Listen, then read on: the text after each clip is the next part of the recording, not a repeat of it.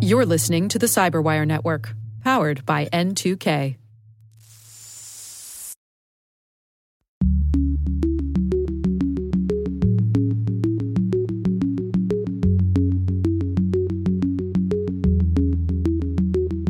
I definitely think that the entire security posture of the healthcare industry has been really damaged by COVID 19.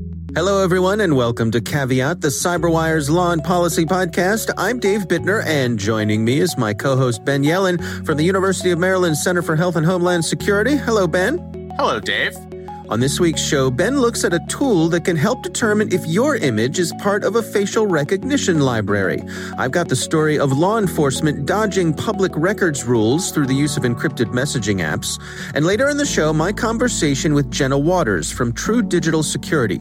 We'll be looking back at the last year of COVID and how that's affected privacy, particularly in the medical field.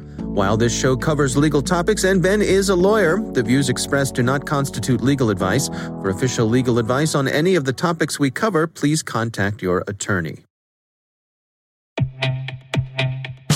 With over 8,000 threat hunters analyzing over 65 trillion signals daily, Microsoft works tirelessly with the federal government to keep our nation's data secure. This 30 year plus partnership is driving mission innovation that is secure by design. Whether optimizing your existing defenses or tackling advanced threats with AI, Microsoft gives you the intelligence and the automation you need to defend at mission scale. Let's work together to stay ahead of emerging threats and secure your mission anywhere. Learn more at aka.ms slash fedcyber. That's aka.ms slash fedcyber.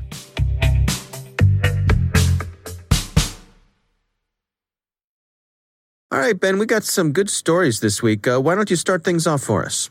So mine comes from what the former president would call the failing New York Times, uh, but I, I, think they write some great articles, and this is one of them from their technology section, uh, right. written by Kashmir Hill and Cade Metz. This is about a new online tool called Exposing AI that lets individuals search many image collections that companies use to build up their artificial intelligence systems. This tool matches images from Flickr, which is an online photo sharing service that most of us uh, haven't heard about or used for the past 15 years. But it offers us a window into how much data is going into these artificial intelligence technologies. So this hmm. tool allows you either by posting the URL to a Flickr photo or the metadata or a username or a tag to see whether your photos make up part of the database that feeds into the machine learning of AI. And it's really illuminating. Now, personally, hmm. I don't have any photos on Flickr. Uh, I did not make use of that service. I felt like that was something that younger kids did when I got older and older people did when I was younger. I was never I was never in the proper age range to be a Flickr user. So it is limited to to that photo sharing service, yeah. but it is very illuminating. These databases that help AI learn how to operate consist of millions of photos, including some photos of us, of ourselves. Now, the reason this is potentially consequential is some of these AI systems are being used by some of the worst actors in the world. Most notably, the Chinese government is using it against the Uyghurs, perpetuating what has essentially become a genocide in China. So I think it's kind of a wake up call for people to see that some of the information that is going into making up these systems, these systems that can have very detrimental effects potentially on human rights, are coming from our photos against our will and, and inadvertently. And even though hmm. this particular database is only using Flickr photos, we know that in building up artificial intelligence systems, boatloads of data go in. So, you know, that the AI system can engage in machine learning, can learn how to identify patterns based on our photos, based on our internet history, based on Wikipedia entries, etc. So this is just one of those articles that I think should open people's eyes that we're all contributing to this universe that's creating these artificial intelligence systems that potentially are having very detrimental effects on humanity, frankly. Yeah. This is fascinating. Uh, you know, there was a time mm, uh, 15 years ago, I guess, when I had a Flickr account and and made use of it. It's been a while, but uh, I a, a, colleague of mine who uh, his name is David Hobby. He runs a website called Strobist, which, if you're a photographer, you probably heard of. It's one of the most popular photo sort of teaching photo sites uh, around. So I did a quick hashtag search for the term Strobist on this site and sure enough, up popped a picture of my friend David's son. Wow. Yeah. So yeah. so now you I have some uh, personal connection on this on this database. Yeah. Uh, among other, I mean, there's a lot of other photos that are in here because there's a you know hashtag Strobist is a probably a pretty common tag from back in the day. But um, interesting that of the photos that came up here, one of the top ones was again a, a picture of my my friend's son here, which is uh, well, that kind of brings it home, doesn't it? Yeah, it makes it more real. You know, one mm-hmm. thing that's also disturbing about this is a lot of researchers have built data sets for AI for the purposes of doing research. So they talk about uh, this interface called Megaface, which was built by scientists at the University of Washington several years ago. They built a system to help develop AI. They collected billions of photos without the consent of the people uh, whose images they collected, and they made this an open source tool so other people could use this as a as a research resource. It was downloaded six thousand times. This article says by companies and government agencies around the world, including entities like Northrop Grumman, one of our biggest defense contractors and TikTok, which is a, a Chinese uh, social media application. Hmm. So even people who are developing AI systems for research purposes or think that it's going to have a limited reach, they're still collecting this relatively unlimited universe of data points, data points that have been obtained without the consent of the users and have been mm-hmm. downloaded by powerful people and powerful institutions because this interface was downloaded so many times, the researchers at the University of Washington saw the detrimental effect it was having and they actually took it offline. You know, I just think it, it goes to show you that everything we put on the internet goes out into the ether and you mm-hmm. never know how it's going to be used it can be used against us when we're talking about criminal investigations etc it can be used to augment our experience having personalized advertisements but everything we put on the internet also can be used for something like building up an artificial intelligence system. And we don't think about that when we post our photos to Flickr. I just think mm-hmm. it's it's something that's that's really good to help build awareness that everything that goes on the internet feeds into this ecosystem. And I just think it's not something that we really consider with much regularity. Yeah. You use the phrase that they're using these images without the people's consent, the people who are in these images. Do they need their consent? If these are posted publicly and available for scraping, do they have to ask? Should they have to ask? No. So, in limited circumstances, depending on what state you're in, I think Illinois is the only state that requires consent for this type of photo scraping. Uh, but hmm. in most circumstances, they don't have to ask. It's not required. You've posted it publicly. And once it's on the internet, it is certainly available for scraping. So, there's definitely no legal obligation to obtain the consent of all of the users. And it would be impossible to build these vast AI systems uh, and to augment machine learning if we had to obtain consent from the millions of people whose photos were scraped from the internet. Uh, mm-hmm. So you can mm-hmm. understand why we aren't requiring consent. I think that would inhibit the innovation of these systems. But, you know, on the other hand, it does mean that people need to be more careful, frankly, about what they're posting on the internet, or at least more mindful that things that can seem harmless, like your engagement photos, are potentially being used for something that you never would have anticipated when you posted them. Hmm. Yeah, I think that's the the part that can be so disturbing, which is when when it's just sort of out of the blue, you find that. Uh, something you just put out there for one reason is being used for another, and a reason perhaps you had never considered. Yeah, yeah. I think it should make us just kind of more mindful of everything we post. I mean, maybe after reading this article, people will think twice like, what could what I'm about to post be possibly used for? Whether mm-hmm. it's a mm-hmm. social media post, whether it's a photo, it is going to be part probably of some machine learning process just based on the vastness of the internet. Yeah. And so, you know, even if we still decide to post something, I think it's this article will at least force me to think twice about it. And so maybe, you know, or not just this article, but but the database itself. So maybe that's something that's useful. I wonder what, what the feasibility would be of having a, an opt out database for these sorts of things, you know, a, a publicly facing sort of thing where, for example, if I didn't want my image used for these, I could ironically unlearn, post an image unlearn, of myself. Unlearn my well, face. Right, it would it would require posting an image of myself, which of course there's the irony there. Yes. But but the systems could routinely check against the opt out database and say, hey, if you come across this guy and he's out. You know, he does. You do not have permission. You know, or or please, I don't know. You know, you get where I'm going with this. I do. I do. It is funny that you'd have to upload your own photo. It kind of reminds me of the old Simpsons joke about the walled inspector. Like, how did I fall for that? You know, it, if someone was saying they're building an opt-out database, but really they just wanted to collect your your photos. Right. Uh, right. that, that might be a, a, very effective way of doing so. Saying, yeah, you know, we can protect your privacy if you upload your photo also your social security number and mother's right. yes absolutely. All right. Well it's an interesting story again from the new york times. Uh, we'll have a link to that in the show notes.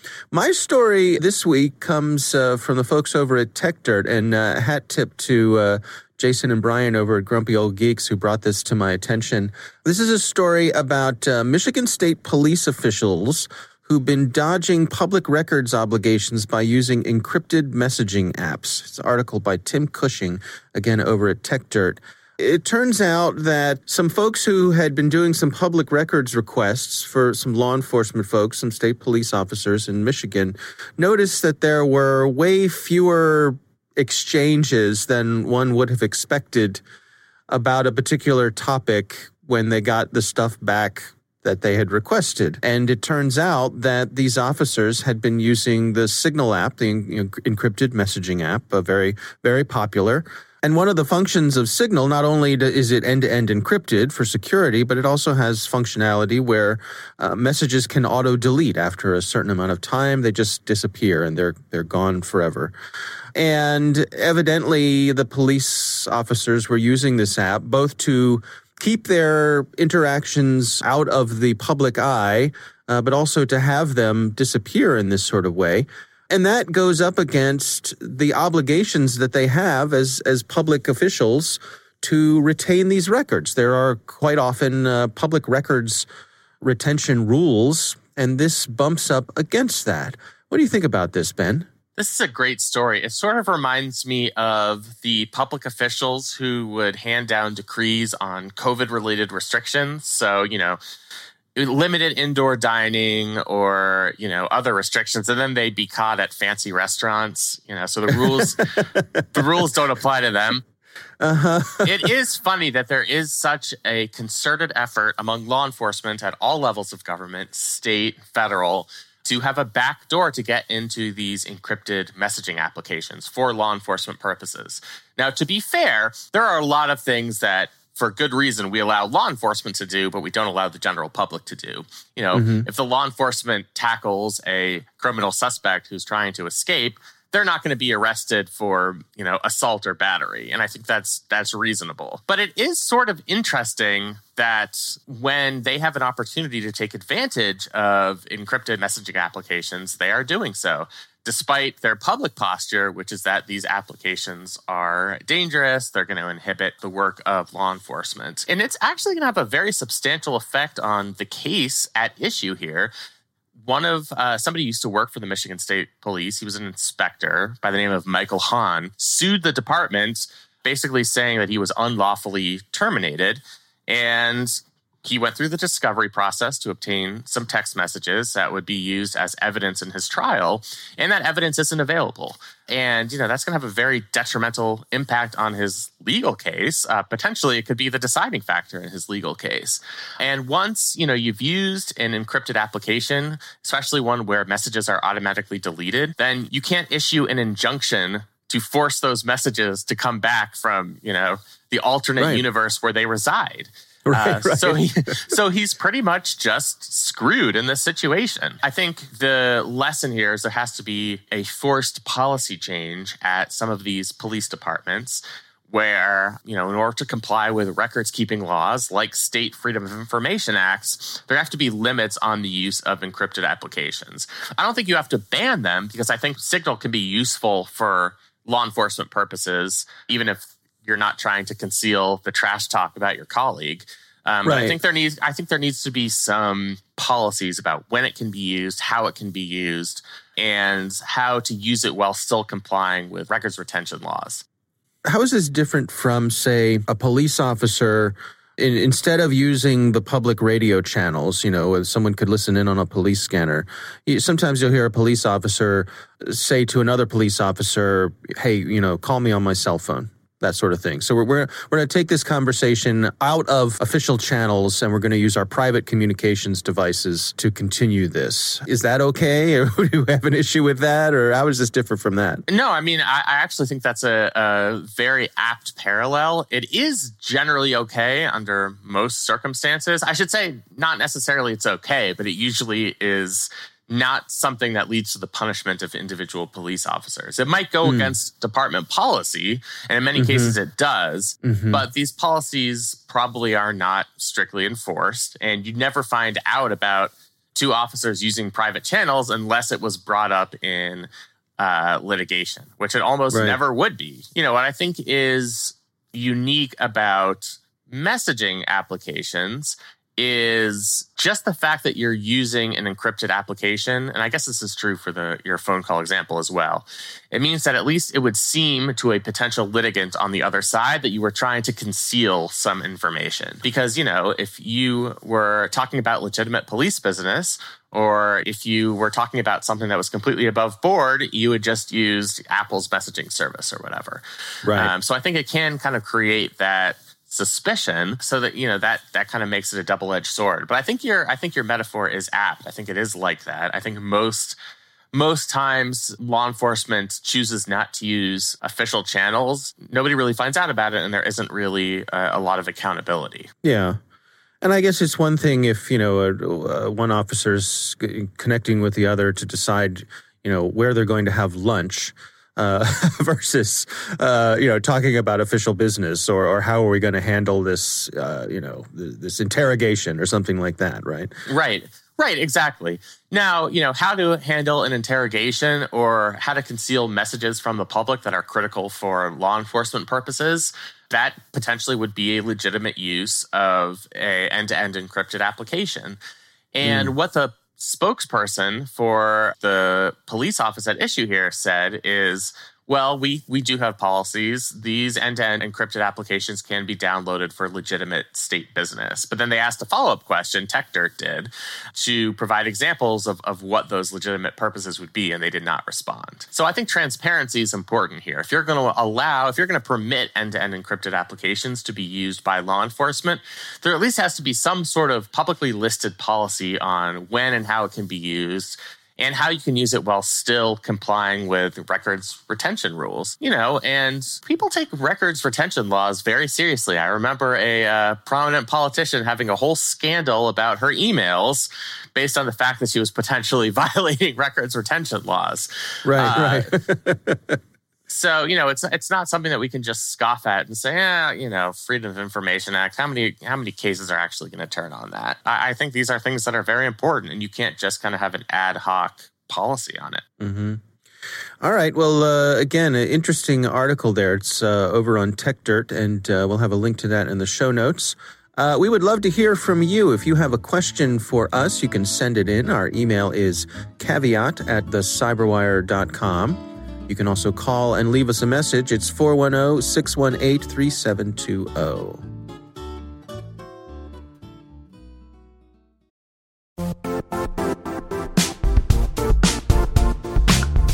And now, a word from our sponsor, Zscaler, the leader in cloud security. Cyber attackers are using AI in creative ways to compromise users and breach organizations. In a security landscape where you must fight AI with AI, the best AI protection comes from having the best data. Zscaler has extended its zero trust architecture with powerful AI engines that are trained and tuned by 500 trillion daily signals. Learn more about Zscaler Zero Trust Plus AI to prevent ransomware and AI attacks. Experience your world secured. Visit zscaler.com slash zero trust AI.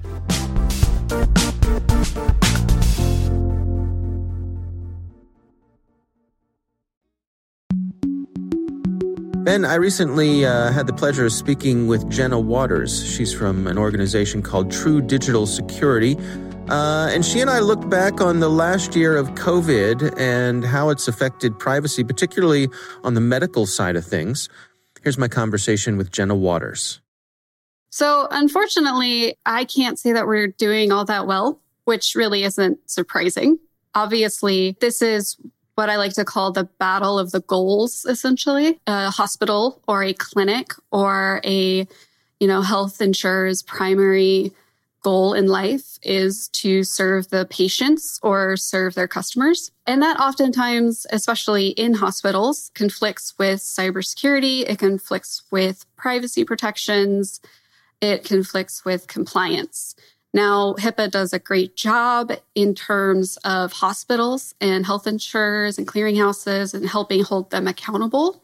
But where we find ourselves now is HIPAA kind of predates the current healthcare evolution into our very digital, very mobile age by, I think we're going on 25 to 30 years. I can't really do mm. the full math in my head right now. But we're seeing an uptick in ransomware. We're seeing some very serious attacks happening in the telehealth systems. And then we're also kind of seeing this interlude playing between track and trace apps of is it should we protect people's privacy or should we track COVID-19?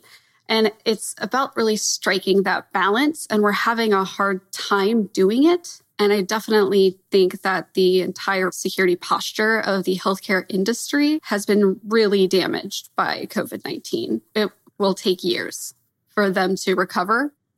How so? What, what does that damage look like? In terms of what it looks like now, for context, and this is probably the easiest way to put it, is in mm. some numbers that are really relatable. In 2021 alone, we're three weeks into 2021, and already we have about two reports to OCR per week. So that's just those that have reported. So that's over 500 records. That's not reporting any hack or data breach that has occurred in terms of under 500 records or that haven't completed their investigation. So if we look at that trend and we look at last year's trends where ransomware, particularly with specific types of Maze and Ryuk resurfacing, we're really seeing a huge increase in the targeting of our healthcare industry. It's definitely kind of disturbing and hmm. scary. Mm. And especially when right now, you know, healthcare workers need all the support they can get because they don't really have time to worry about someone hacking their infrastructure.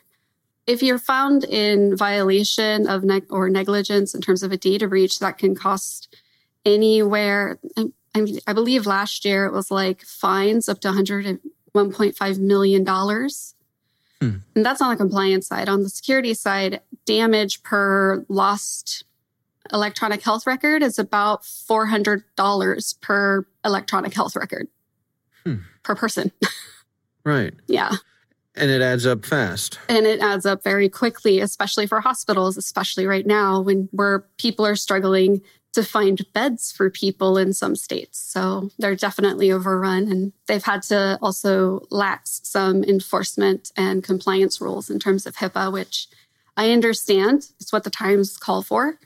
But I think we're definitely going to need to see an overhaul in how hospitals are approaching cybersecurity, but also how the industry of cybersecurity can help sort of drive that change and enable them to structure their growth and maturity in a way that also enables them to treat patients.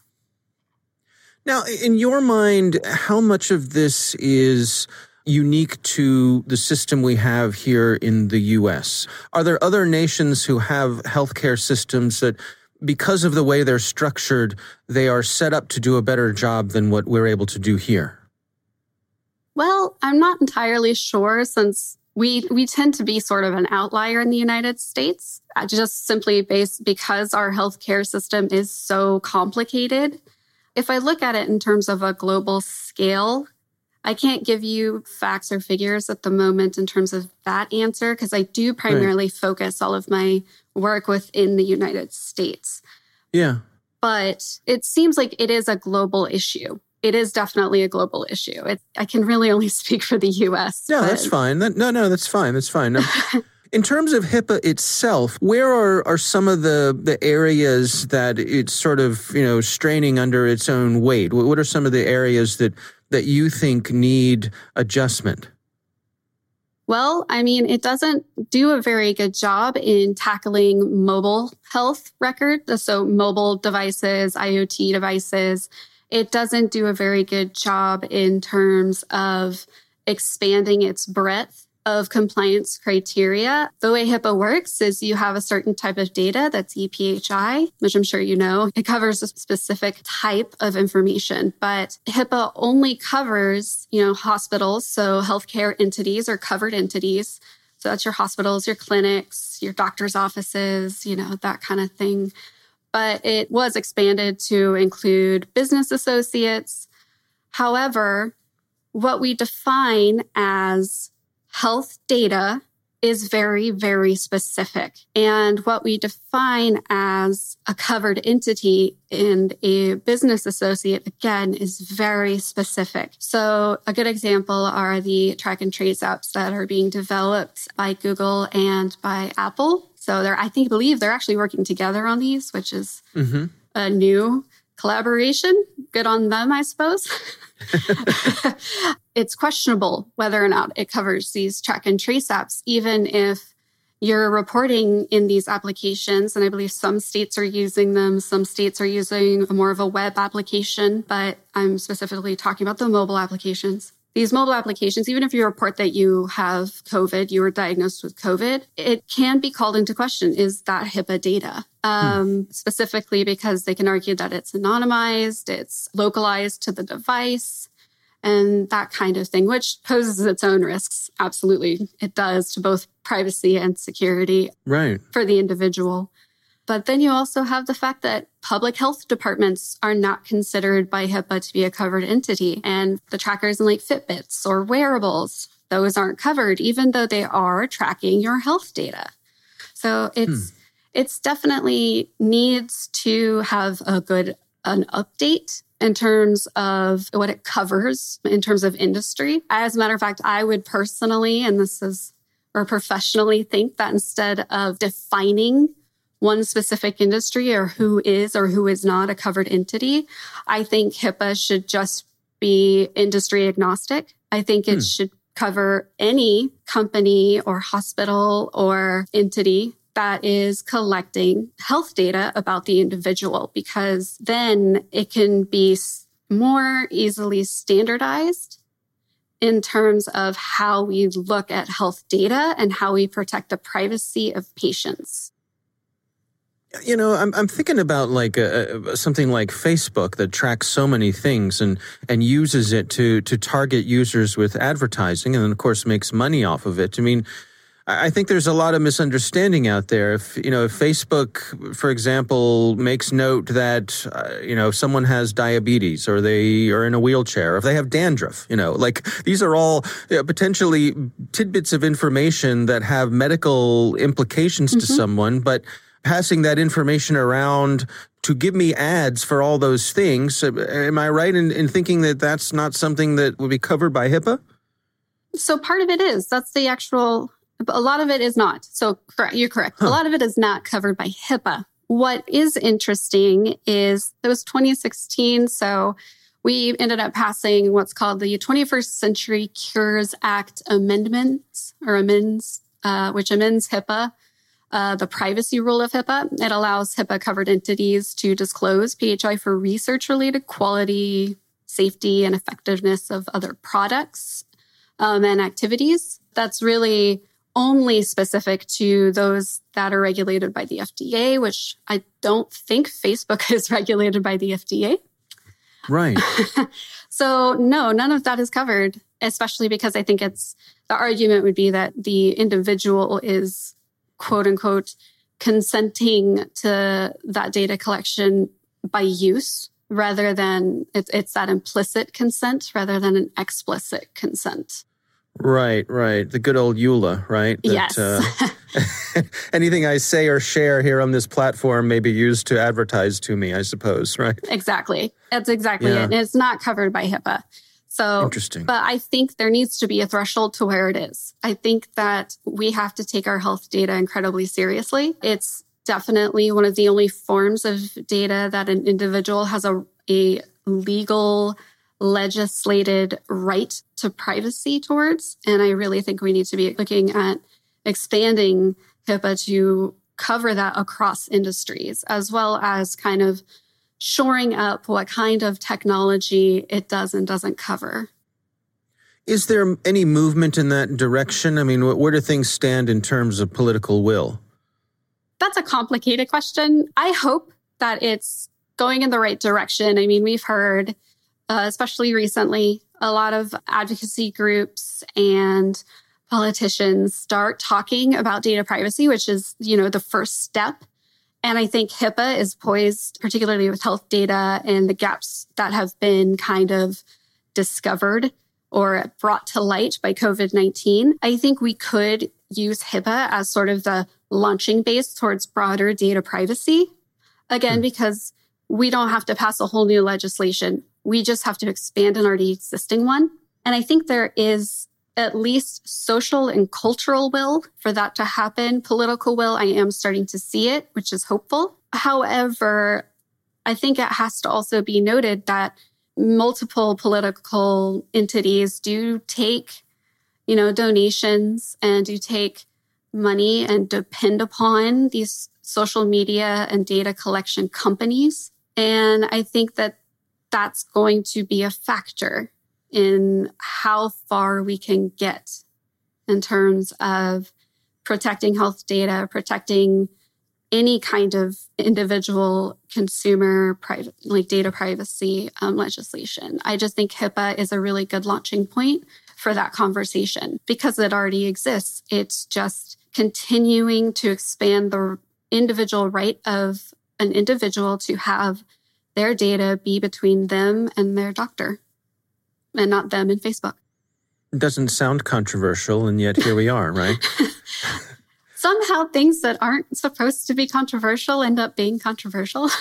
Yeah, yeah. Hopefully that changes. I do definitely want to touch on these track and trace apps that are occurring that I'm mm. seeing because there is this idea that they are protecting privacy and security in terms of how they work. So they use Bluetooth technology to kind of ping the person next to you and alert you if that person's been uh, like near somebody else who's tested positive. And again without getting into the technical weeds because i could talk all day about them. Unfortunately bluetooth is notorious for being very noisy in terms of who and how it talks. It's the person in the room like that's bouncing from person to person to person during a party, talking to everybody. Right. You know, right? That's Bluetooth. Right. Bluetooth is the person right. that has to make sure you know they're there, and that's every device. So I just want to urge people and companies when they think of implementing these track and trace apps or using them for their employees or for themselves as an individual, take that into consideration that Bluetooth isn't very secure. It's actually very wanting in that department. And that even though they're saying the data is localized on the phone, the phone itself is a giant tracking box. every right. every piece of data that flows through your iPhone or your Android phone, your telecom provider knows about. um, right. So it's just have that. I think that that's something. Again, why you know legislation like HIPAA needs to be expanded as well as the definition of what does and does not count as protected health data to cover new technologies that are coming out and so that we can ensure new technology is meeting what people need. All right, Ben, what do you think? couple of things. First, first of all, I can't believe we've been doing this for a year. It kind of kind of hits you that we're going around we're going around in the second cycle of, of things being canceled. So you know, last year, the first thing that was canceled was St. Patrick's Day parades. And now we're already mm-hmm. hearing about this year's St. Patrick's Day parades being canceled. So right. that part of, that part is depressing. I thought it was a really interesting interview just because COVID has presented a lot of novel issues as it relates to data privacy. Part mm-hmm. of it mm-hmm. one of the effective ways of containing public health threats is obtaining a lot of information that's potentially HIPAA protected. That's unique to public health emergencies. Usually, somebody else's medical problem isn't any of our business. But when we're talking about something as pervasive as COVID, it is our business because we need a lot mm. of information on who got the disease, uh, who are their close and immediate contacts, you know, what are their demographic characteristics. So I think it's just presented this unique scenario that we have not confronted yet in an age where we've been concerned about data privacy.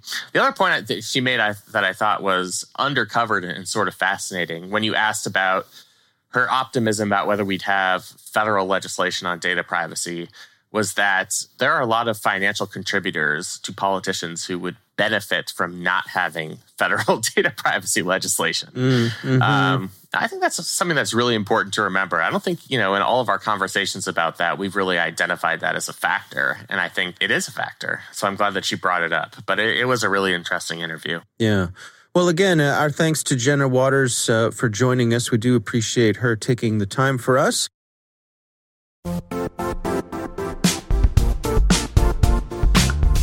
The IT world used to be simpler.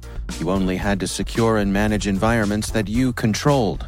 Then came new technologies and new ways to work. Now, employees, apps, and networks are everywhere. This means poor visibility, security gaps, and added risk. That's why Cloudflare created the first ever connectivity cloud. Visit cloudflare.com to protect your business everywhere you do business. That is our show. We want to thank all of you for listening. The Caveat podcast is proudly produced in Maryland at the startup studios of Data Tribe, where they're co building the next generation of cybersecurity teams and technologies. Our coordinating producers are Kelsey Bond and Jennifer Eiben. Our executive editor is Peter Kilpe. I'm Dave Bittner. And I'm Ben Yelin. Thanks for listening.